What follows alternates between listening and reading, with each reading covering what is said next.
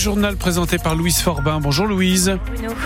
Un mot sur les conditions de circulation. Nous avons actuellement un réseau routier qui est totalement saturé euh, autour de autour de l'île, dans, dans le bassin minier, également sur les autoroutes A1 et A23. Nous avons 15 km de bouchons actuellement dans le sens Paris vers l'île de Wany jusqu'à Vandeville.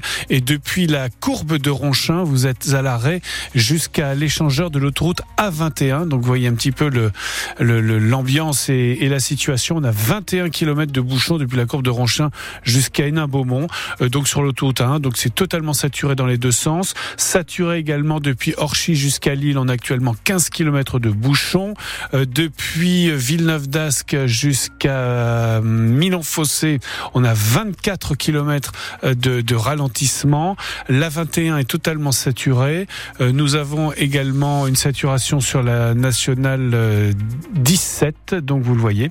Vraiment, si vous pouvez éviter de prendre le volant et votre voiture, à cette heure-ci, écoutez, faites-le parce que vraiment, vous allez vous retrouver dans des bouchons à l'arrêt euh, et ce sera vraiment très compliqué. Euh, j'ai été un petit peu long, euh, Louise, pour euh, la circulation, mais il faut, bah essayer de décrire. Vous voyez la carte que j'ai devant les yeux, hein, c'est impressionnant. orange. Voilà, c'est tout orange et rouge, exactement. Alors côté côté météo. Bien, les pluies neigeuses de la matinée devraient s'arrêter cet après-midi. On attend même quelques éclaircies dans le Pas-de-Calais et le vent, lui, est en train de se lever avec des rafales allant jusqu'à 55 km Écoutez, température, les maximales aussi entre 2 et 4 degrés. Roubaisien condamné pour avoir projeté un attentat à Marseille. Il s'agit de Mayedine Merabet. La cour d'assises spéciale de Paris l'a condamné cette nuit à 28 ans de réclusion criminelle. Jugé à ses côtés, Clément Bord a lui été condamné à 23 ans de réclusion.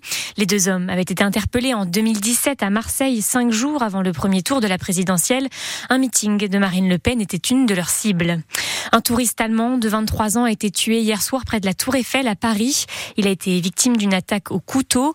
Deux autres personnes ont été blessés, un Anglais et un Français d'une soixantaine d'années, cette fois avec un marteau. L'assaillant, un Français de 26 ans d'origine iranienne, est bien connu de la justice, Jean-Philippe Degnaud.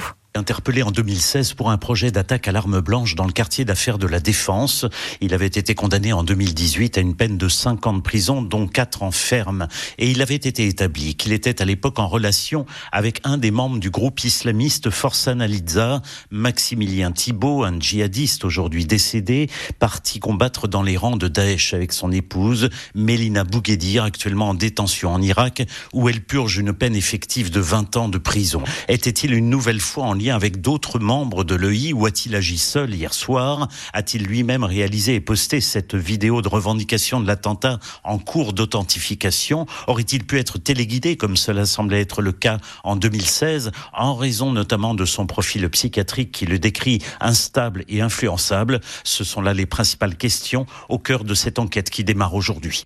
Le parquet antiterroriste s'est saisi de l'affaire. Emmanuel Macron a adressé ses condoléances à la famille et aux proches du ressortissant allemand décédé lors de l'attaque. La première ministre Elisabeth Borne a, elle, affirmé sur le réseau X que le gouvernement ne cédera rien face au terrorisme. Un jeune homme de 20 ans a été gravement blessé dans un accident de voiture près de Lens.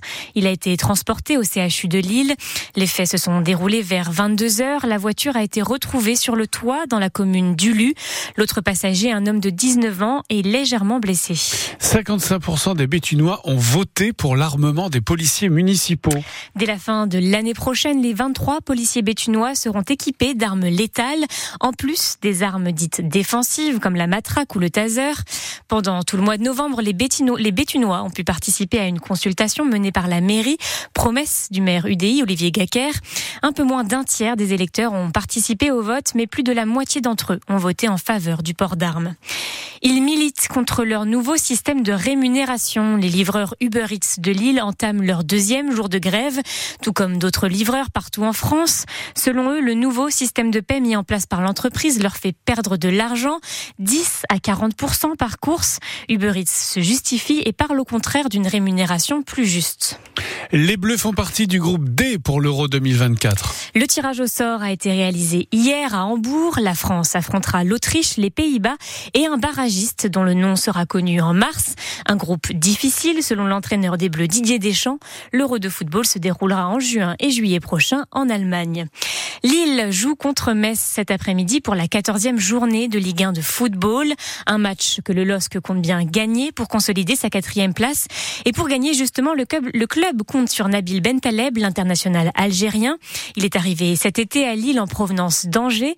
Il a grandi à Oisem mais aujourd'hui, il est devenu essentiel dans le 11 lillois, Sylvain Charlet. Arrivé à Lille dans les derniers jours du mercato, Nabil Bentaleb vient d'enchaîner cinq titularisations en Ligue 1 après avoir disputé ses premières minutes avec le LOSC face à Montpellier le 3 septembre et après avoir soigné une blessure au mollet.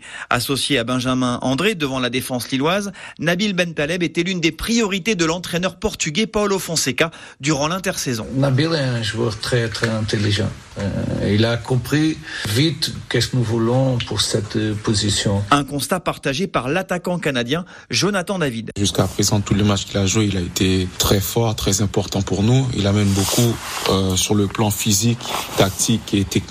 Et par rapport à Benjamin, je pense que Juste euh, son apport, il aime beaucoup plus euh, faire des transversales, changer le jeu beaucoup plus que, que Benjamin qui est plus euh, récupérateur et passe court. En quelques semaines, Nabil Bentaleb s'est rendu indispensable dans l'entrejeu des Dogs. L'international algérien pourrait donc cruellement manquer au LOSC en janvier prochain s'il est amené à disputer la Coupe d'Afrique des Nations avec sa sélection en Côte d'Ivoire. Lille-Metz, c'est à 17h. L'avant-match commence à 16h30 sur France Bleu Nord avec Adrien Bray. Et en volet victoire pour Tourcoing face à Chaumont en Ligue le score final était de 3-2. Tourcoing est à la troisième place, juste derrière Chaumont dans le classement. Et en Liga féminine, victoire aussi pour Marc en Barreul 3-0 face à France Avenir 2024. Les volleyeuses de Marc en sont 9e du classement.